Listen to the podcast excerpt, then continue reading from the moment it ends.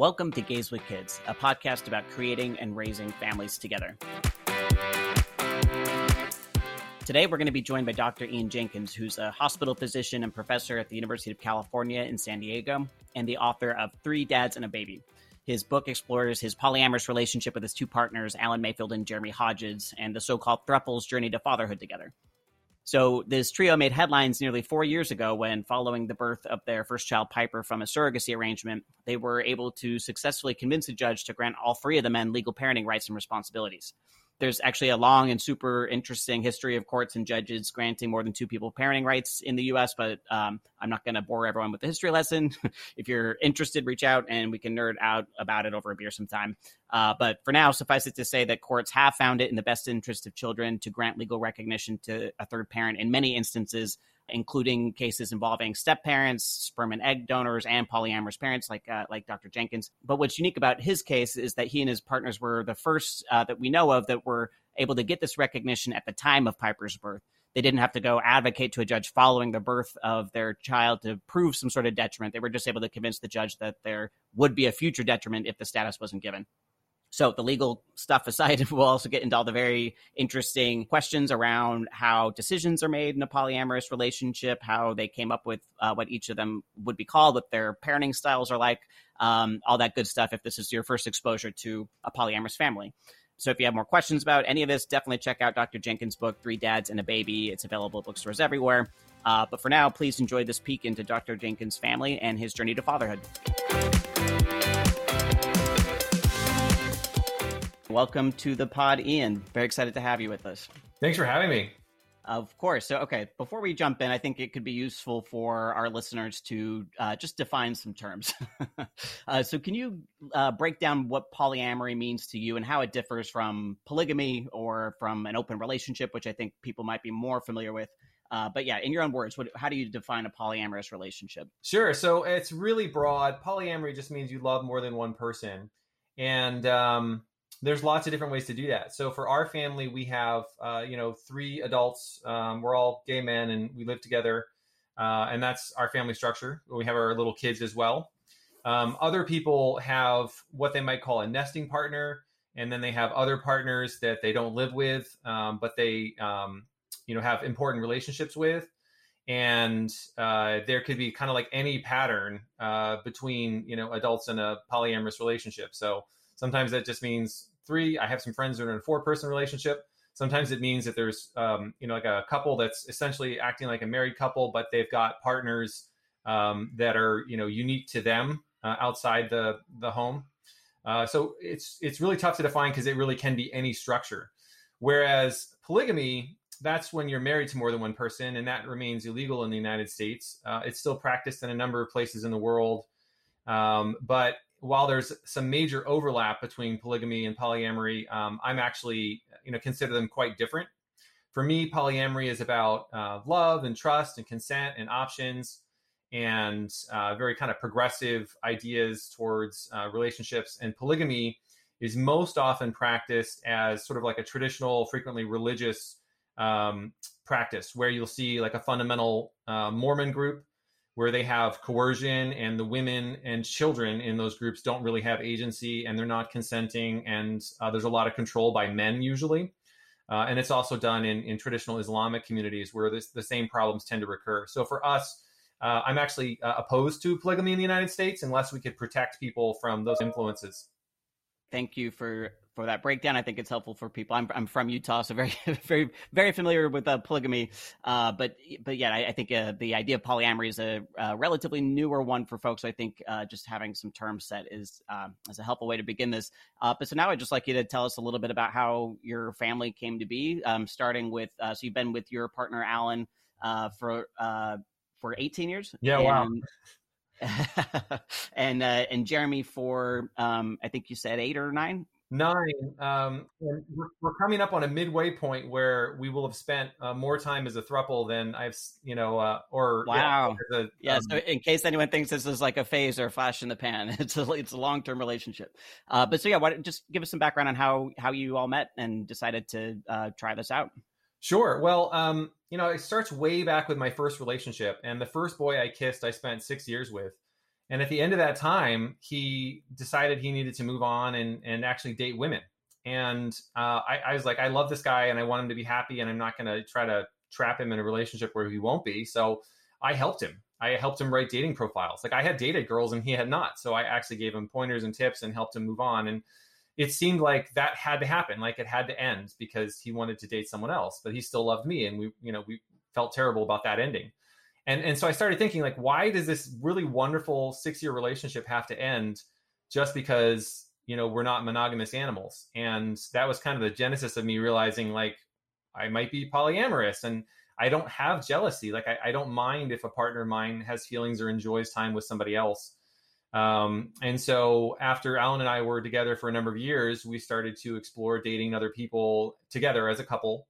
Um, and really didn't have a great fit. We were worried that, you know, someone could come in and be disruptive. Like, what if that person was a great partner? Would one of us, you know, decide to split off and, and, and start a new relationship? And so, um, we actually were kind of frightened of finding someone who was a really good match because we thought that might be more disruptive. And then I ran into Jeremy, and he seemed really interesting and funny, and he had an interesting job and works in endangered bird conservation and is a zookeeper. And just seemed like super friendly and polite and, and kind of lovable. So, um, you know, he at that time was not interested in dating a couple at all. And we were like, that's fine. Like, we never have too many friends. Why don't we just hang out? And uh, we had dinner together and we just had like a great time and decided to do it again the next night and spent the next week, basically every evening, getting to know each other, and things developed from there. So what was that process like, um, you know, coming out? Obviously, first you had to come out as a gay man, and then you're coming out as uh, polyamorous. Um, what was that like with friends and family? How have people taken to uh, to your relationship? We've been really lucky. I mean, I think the biggest step for people is, like, you know, they already knew we were gay, so um, that that was more of a challenge. Uh, but for me, I just like told my parents once we knew this was like a real thing. Like, hey, I, you know, we're dating someone else, and it seems like this is going to be a long term thing. And they were just like, oh. Okay. They didn't know what to say, but they, they didn't really care. And uh, they've really integrated into the family. Um, everything's like completely normal, like just as if there were two of us. Um, Alan's family comes from a Catholic background, and they already, you know, they knew me and, and Alan were together for, you know, like nine years. So um, they, you know, took like a, a little beat to sort of say, like, hey, is this, you know, um, infidelity? And was like, realized like, no, if everyone's Uh, on the same page and it's an open and trusting relationship, um, just like any other, then that's fine with us. And so that, that was really quick too. Jeremy's parents had the hardest time. Uh, his father is actually a pastor in the Nazarene Church, which is a pretty conservative um, group. And, um, you know, his mother had to really kind of get her head around this and was concerned that it was, um, well, certainly not the family structure she wanted. She was uncomfortable with just gay in general because she thought that meant no grandkids. Spoiler alert, there's grandkids. And um, she was, you know, just really concerned that it, it couldn't be normal and therefore had to be unhealthy. Um, and so we just rolled the dice. I flew them out and they spent a week with us, and uh, it was actually fine. There was, you know, some growing pains along the way, but I think she did an amazing job for someone who was never trained or had any experience with gay or polyamorous families to get to know us and accept us, and is now, um, don't tell the other grandparents this, but like our premier grandmother. Um, oh, wow. She's fantastic with the kids. She's always playing games with them. She teaches them things about life and behavior and relationships that they still talk about and remember.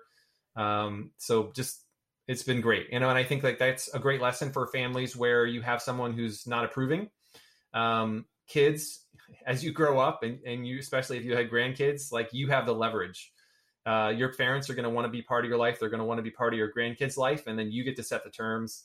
Uh, and it's actually a great feeling. And, you know, there's an opportunity for everyone to grow and accept um, some people that are different from what they envision for their kids, I guess. Absolutely. Um, and so speaking of your kids, let's talk about that journey. So when did the discussion of fatherhood first come up uh, with uh, either of your partners? And was it something that was always in the cards for you? Yeah, Alan and I always talked about it, but it seemed like a huge hurdle. And we're like, who are we going to do this with? Like, you know, do we want to use a surrogate? That seemed like kind of a stranger thing. We, I mean, obviously, like a, a friend surrogate would have been a preference. And we had some friends who maybe wanted to be mothers that we could have maybe co-parented with. And it, it just seemed like a huge, insurmountable task. And we also, honestly, were worried about disrupting our lives. Um, it's a big deal to have kids. So uh, we hadn't done it. And then when Jeremy got involved, he was like, listen, I, I always thought I was going to get married and have like a nice wedding. And I definitely expected to have kids. And, you know, we need to think about doing this. Um, and so it was actually the gift of these two amazing women that got us started. Um, we were approached by two of Jeremy's friends uh, who were a lesbian couple. And they had three kids through I V F, and they had two leftover embryos that they didn't want to discard, but they didn't want to give to a stranger. And so they said, like, hey, we would like you to raise our kids. And we'd like to be like, you know, we're not going to be parents.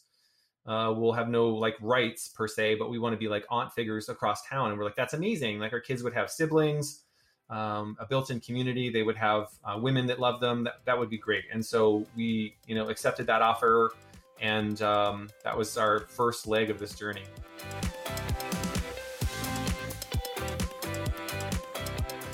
Walk us through the uh, birth of your first child, Piper. Well, there's enough content there for a book, actually. Maybe a follow-up. There you go.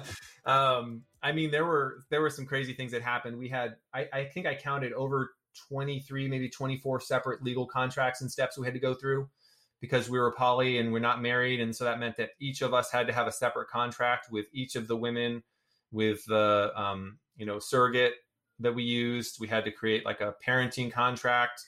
The I V F clinic insisted on that. We had to be separately represented for it, even though it was our own document. Um, so it was like crazy and expensive. We had some health scares. Um, and, you know, then we had to go through uh, a big battle to be all legal parents of our children. So California has um, a law that says that you can have three parents of a child if it's detrimental to a child not to have that third parent added. But um, that had never been used in a case like ours because our child didn't legally exist yet when we needed this done. Like we, you want to have a, a birth order before your kids are born when you're using a surrogate. And the judge was like, I can't use that law because your child hasn't experienced detriment because she doesn't exist yet legally. So we had to convince the judge to take an entirely different tack on that. Um, and use some other case law and an existing, um, you know, precedent to to say like she would make this exception for us. And it was we became the first family anywhere that we know of that was a polyamorous or triad family to be named the legal parents of a kid uh, at its birth. Um, that was exciting. That was like a ending of a movie, courtroom drama, tear shed. Um, would have shouted and clapped, but it seemed like inappropriate at the time. Uh, we waited till we got inside. So you, you've described this uh, court scene a little bit um, in the past, but uh, can you set the stage for us? Yeah, so we, we went into the court day thinking everything was going to be fine because our lawyer said, this is a liberal judge and she'll be able to help you. And she already knows about your case and she thinks that you're going to be fine parents. But when we got there, she was like, legally, I'm not allowed to do this. Um, this would be creating precedent. I'm a lower court. I can't do that. So you have to go to a higher court. You have to appeal me. And we're like, we didn't want to be fighting a legal battle. We just wanted to be dads. It was super discouraging. Our attorneys went back and forth with her for uh, like about half an hour, I think. And she, I mean, she knew her law. She had done all this research heading into it and saying like, I can't use this law because of, you know, the child doesn't exist yet. And the other surrogacy laws said, uh, you know, they were intended for two parent families. And, and she was like, that's the intention of the, um, the legislators who wrote this. So I can't help you. And I was, you know, I'm, It, this is my idea, right, to be polyamorous uh, and have uh, a strange family. So I, I'm the groundbreaker there, but it was uh, I was just going to like let it happen. I was like, oh, this is really sad. Too bad. But Alan got up and was like, no, you need to hear our story, like swear us in, and interrupted the court proceedings. The judge had us all swear in. And then we had about two minutes apiece to impress on her how important this was. And I think that that was the biggest thing is we just said, like, listen, we love this child. Um, we don't want anything bad to happen to her. If we're not parents, if one of us gets killed, then, um, you know, we'll lose all the, the benefits of that person because we're not married. Uh, if, you know, somebody splits off, which we don't think is ever going to happen, but uh, if they did, like they wouldn't have any legal responsibilities if they weren't a legal parent. So that would deprive the child. And we just made our case mostly emotionally. And I talked about, you know, feeling the kid kick through our surrogate's stomach and hiccup and stuff. And um, then she, we just saw this look on her face and she was like, there's no way I can deprive this family of their kid. How do I How do I do this? Uh, and she found a way to use existing surrogacy law to say that we would all be parents. That's great. I mean, it makes sense to me that you would want to not to have to show a detriment to the child in order to get that protection, right? Like, don't force a trauma on a child before, uh, you know, if, if, if you can avoid it just by making everyone a legal parent beforehand. But let's, let's talk a little bit more about why it's so important to the three of you to uh, all have legal uh, rights and responsibilities and ties to this child. Why did it matter so much to you? Yeah. I mean, some people, when they, when they hear about our story, they kind of push back and they say, like, you just wanted to do this to change things or make noise or, you know, confront us with your lifestyle or something like that. And it reminds me of the discussion about like gay marriage versus civil unions. Separate but equal is inherently unequal. And so gay people needed to be able to be married like everybody else, Uh, without some kind of clauses or distinctions um, for, for equality. And equality matters. But you could get, at least in many states, the same benefits, legal benefits, being civil unioned as you could getting married. This is different. Okay, we, we did this entirely to protect our kid. Uh, we weren't trying to get in the news or do anything like that. We just wanted to make sure the kid was protected. So some examples are, Uh, if I were not the legal parent of my own children, I couldn't take them to the pediatrician. I couldn't consent for their medical procedures if, you know, other parents were out of town or couldn't be reached or something like that. If I got killed, my pension with the University of California would have just disappeared. And that's a huge part of the benefit of working for U C. And so that would have been a huge loss for our family and our kids' future and their college funds and things like that. Um, when we travel, like, we all want to be like legal parents, so there aren't, you know, Uh, any kind of unexpected, unpleasant situations in another country. And we do take our birth certificates when we go somewhere else. And, you know, we actually were stopped in Mexico um, at the airport, and they were like, what's going on here? Why do these three men have these children? And we were like, oh, great, no problem. Let me show you the birth certificate. And we were able to just pull that out. And they're like, oh, that's so cool. We didn't know this was a thing, but like, welcome to Mexico. And, you know, we actually didn't mind them doing that because, like, anyone who's looking out for the safety of a kid, we're like, ah, sure, go for it. Like, ask us questions. Like, we expect you to have questions. Um, but we never want to be in a situation where, like, I'm watching the kids while my partners are at dinner, and then something happens, and then people are questioning who I am or why I have the kids. So uh, those are, those are probably the biggest ones for us. We also just wanted to say, like, you know, we never intend to split up, but nobody knows the whole future. Um, and if, uh, you know, one of us left the relationship, then they wouldn't have any responsibilities or rights. Um, and that would be a terrible situation. And no, no parent wants to be in that situation. That's why we have, you know, divorce courts and, and custody arrangements and things like that. So we, we had to be parents.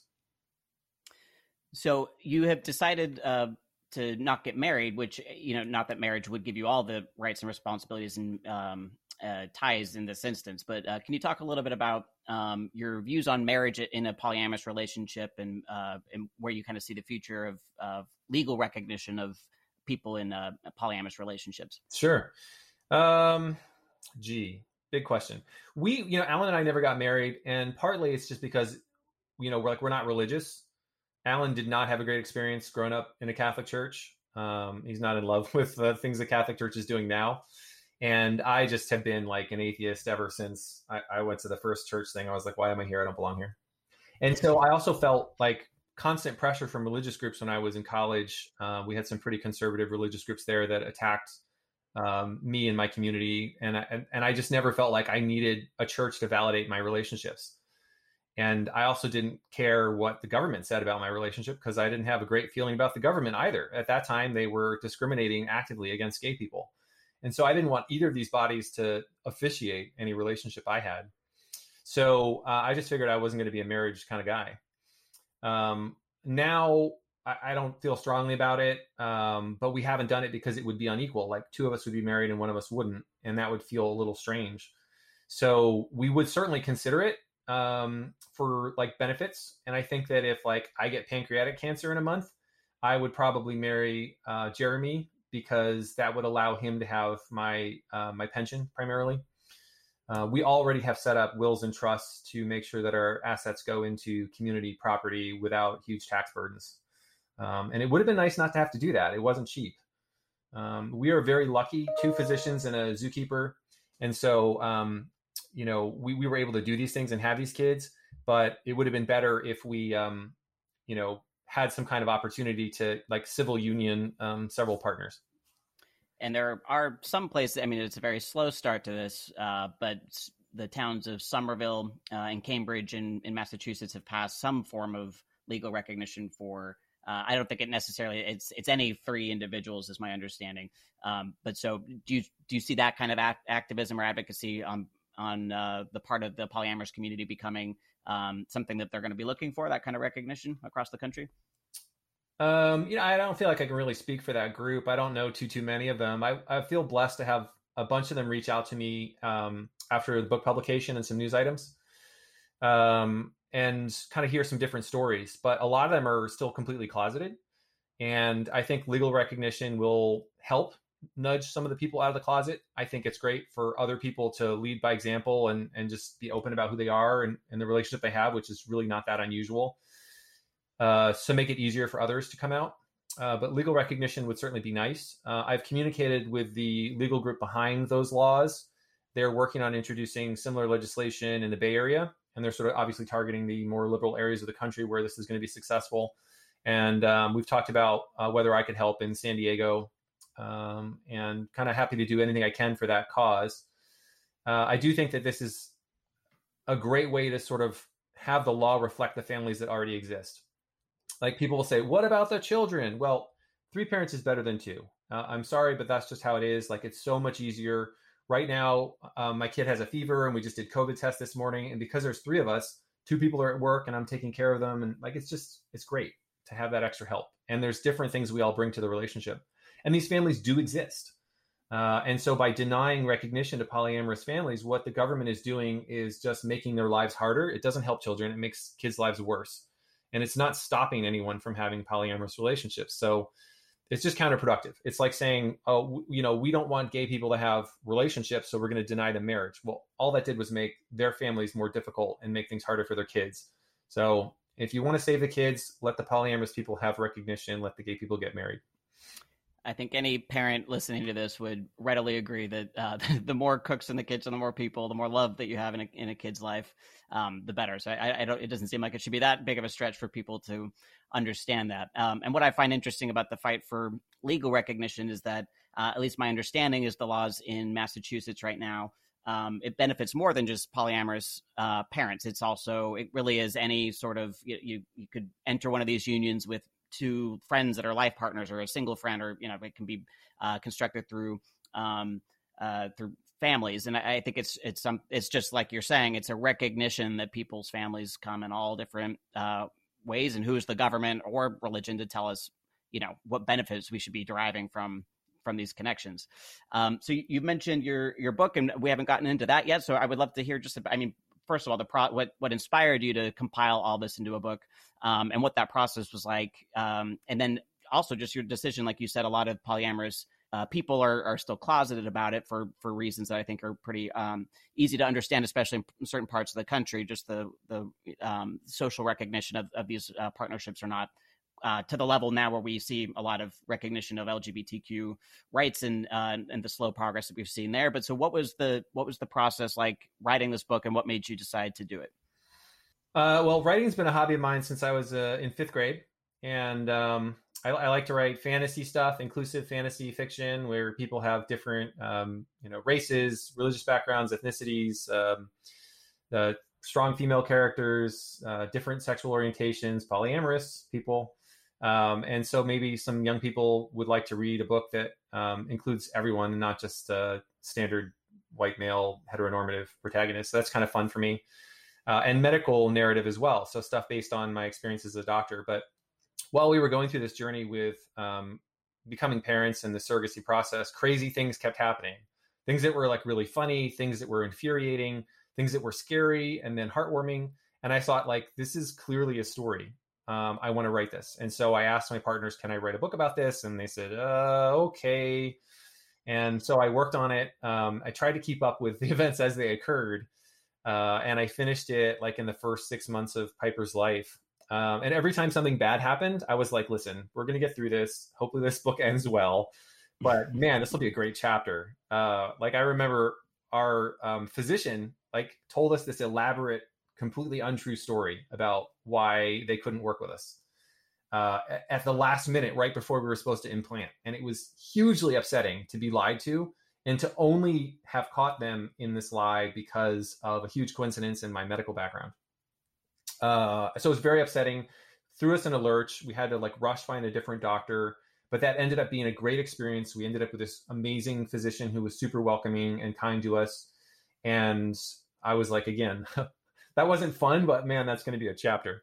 So um, the reasons to write the book, I mean, I think like it's been a terrible year, right? We've all been suffering from uh, either the direct effects of the pandemic or the impact it's had on our social lives and stressors and jobs and incomes and everything. It's been terrible. And so it's just like a feel-good story because people, you know, become parents and love their child and, and have a great time and it ends well.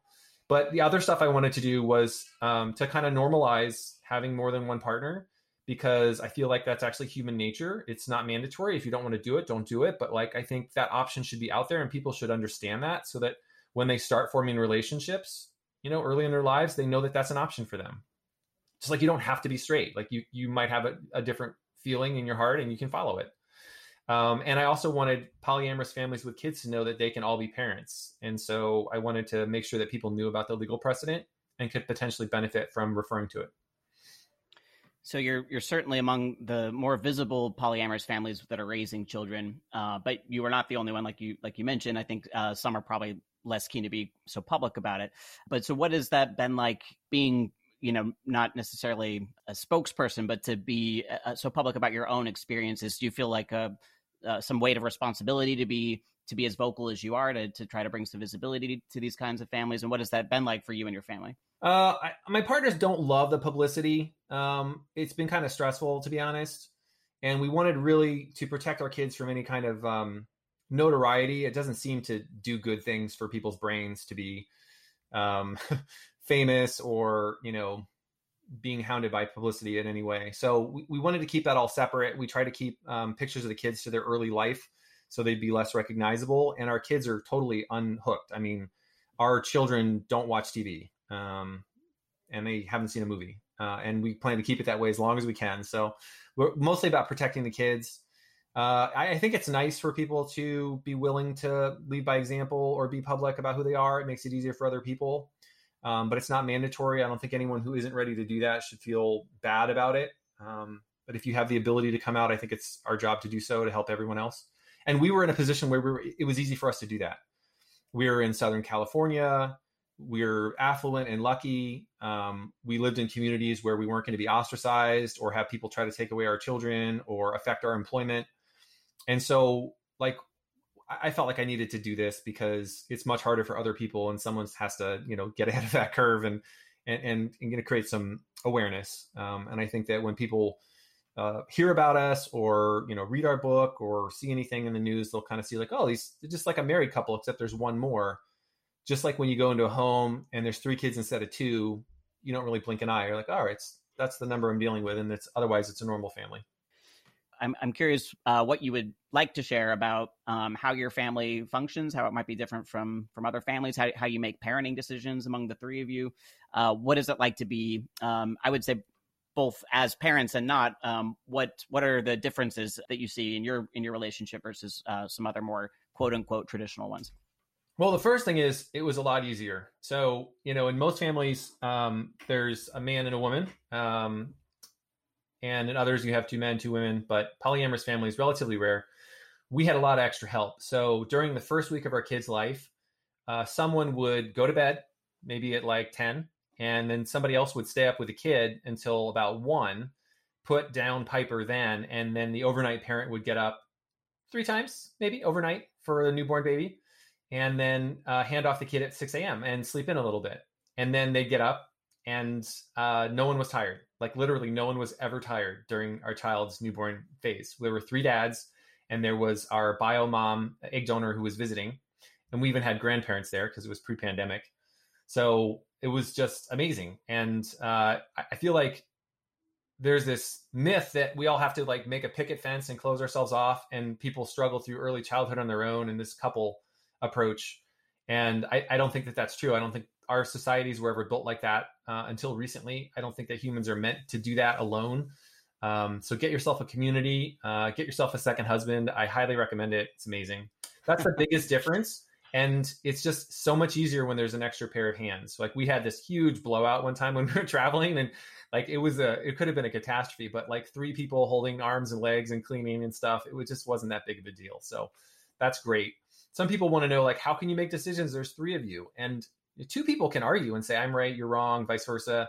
And there's no resolution to that. But with three, we have a general agreement that, you know, this is why we have judge panels that are odd numbers. Like you don't get ties.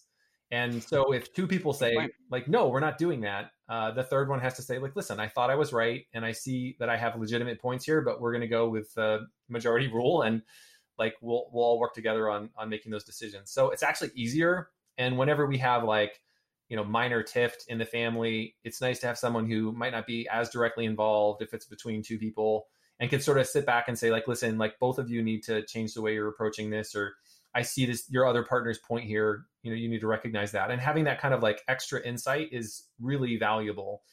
Um, and I also just learn different things from my partners. I mean, I have a partner who has child psychiatry developmental training, and I have another partner who's a zookeeper who raises mammals for a living and um, is also like a pastor's son and is really like polite and kind and giving and thoughtful. And both of those people are helping me be a better dad.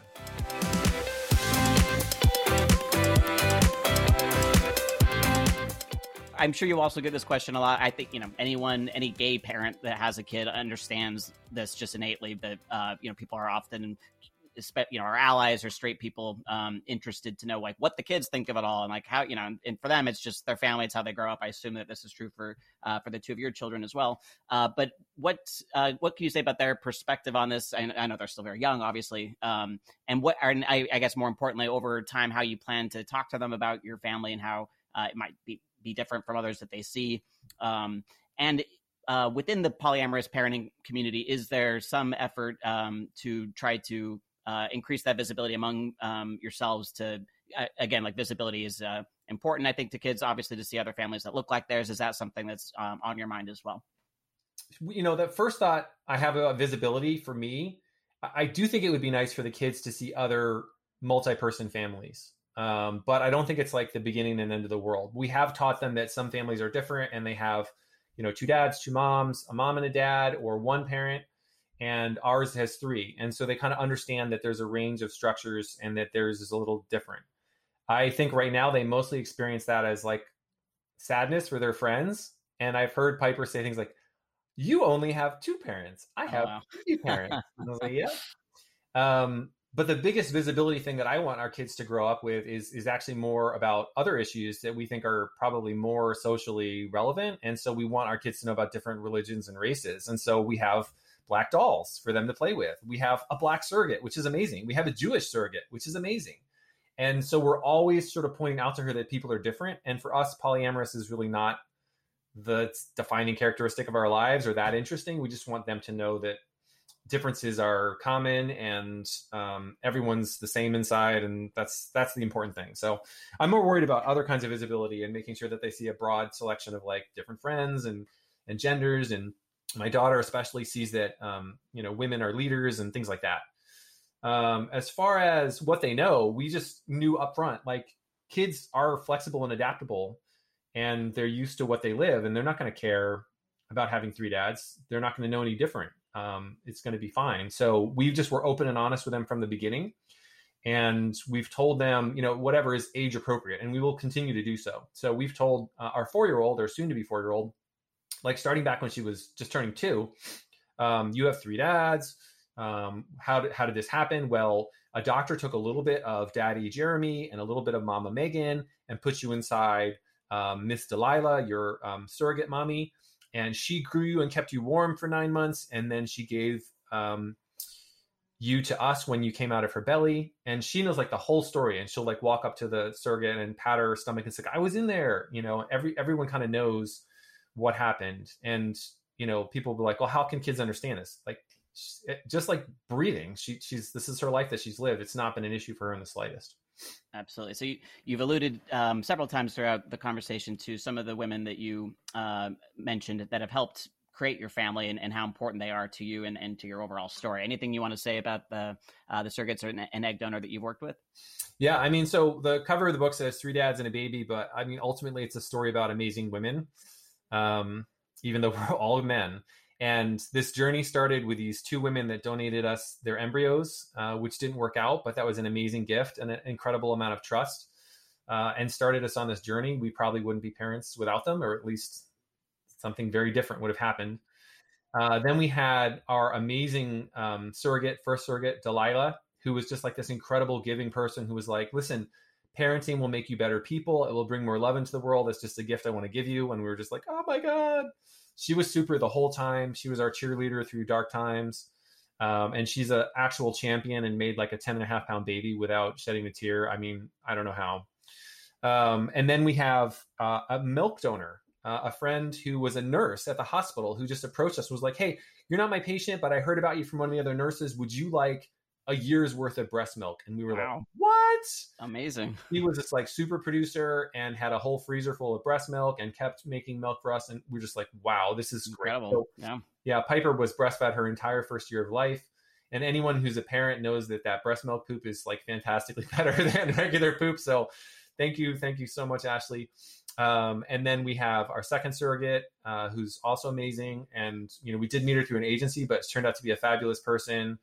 Um, and we delighted working with her too. And, um, you know, things are now getting back to normal, uh, with the pandemic. And so we're, we're bringing the surrogates back into our kids' lives. And, um, it's just great that they have these involved, wonderful women, um, to help be part of their, you know, uh, periphery of their family, I guess. So this is a minor question compared to some of the heavier, um, topics that we've already covered, but I will say that at Gays with Kids, the question we might receive more than any other um, from people who are about to become dads, from gay men, uh, gay, bi, and trans men about to become dads, um, is what to call themselves. you know, with you know, with uh, um, parents of uh, the same gender, um, it can you know, there's limited options, and there's a lot of discussion around it. This is just kind of an automatic thing for you know, for cisgender heterosexual couples. Mm-hmm. Um, But so when you add a third in the mix, uh, I imagine that's even a, a, a longer conversation. So what what do the kids call you, um, and how did you decide? I'm Papa. Uh, Jeremy is Daddy, and Alan is Dada. And uh, it wasn't that hard. I mean, I just decided, you know, like Papa wasn't everyone's like big favorite. So I was like, well, I'll just take that. Like, it's not determining to me. And then I don't really remember how they chose between Dada and Daddy. We talked about using some sort of other name like Baba, which is a common name for a dad in like other cultures. Uh, and we ended up not doing that. Um, just thought it might confuse the kids when they were, you know, at preschool or something. Uh, but I think that's an option too. And um, the, the, our, our, our daughter is like this really precocious child, and she will come up to others and she'll be like, hey, uh, Jeremy says he wants to do this for dinner. And we're just like, oh, okay.